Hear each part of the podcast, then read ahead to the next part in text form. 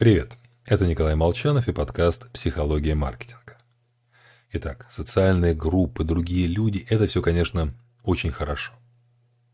Только напомню, что Воланд просил подумать над вопросом, что бы делало твое добро, если бы не существовало зла. Другими словами, чтобы группа существовала, нужен чужак. Они. Другие. Не такие, как мы. За выгоду существования в коллективе мы расплачиваемся этническими, религиозными и всеми прочими идейными конфликтами. То есть, с одной стороны, мы добрые, отзывчивые самаритяне. Помогаем попавшим в беду своим, тратим силы, деньги и время. А рядом другой. Вроде бы такой же человек. Но относиться к нему следует совершенно по-другому. Возможно, даже убить.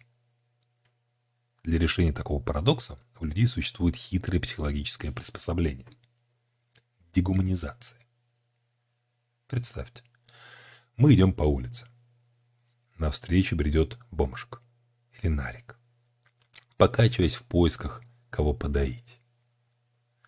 И, как показали эксперименты Харрис, глядя на этого бомжика, наша медиальная префронтальная кора не столь активна, как при взгляде на обычного человека. С точки зрения психологии восприятия, бомжик попадает в категорию, близкую к мебели. То есть не совсем человек. А значит, обычная моральная норма к нему можно и не применять.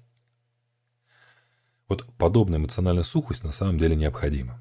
Если мы начнем принимать слишком близко к страданию, к сердцу страдания всех, то просто не сможем нормально функционировать. Но затем государство с их пропагандистскими машинами стали эксплуатировать эту психологическую особенность. В любом военном конфликте на протяжении всей истории представители врага старались показать именно как не человека, другого, которого не жалко. Всего вам хорошего. С вами был Николай Молчанов.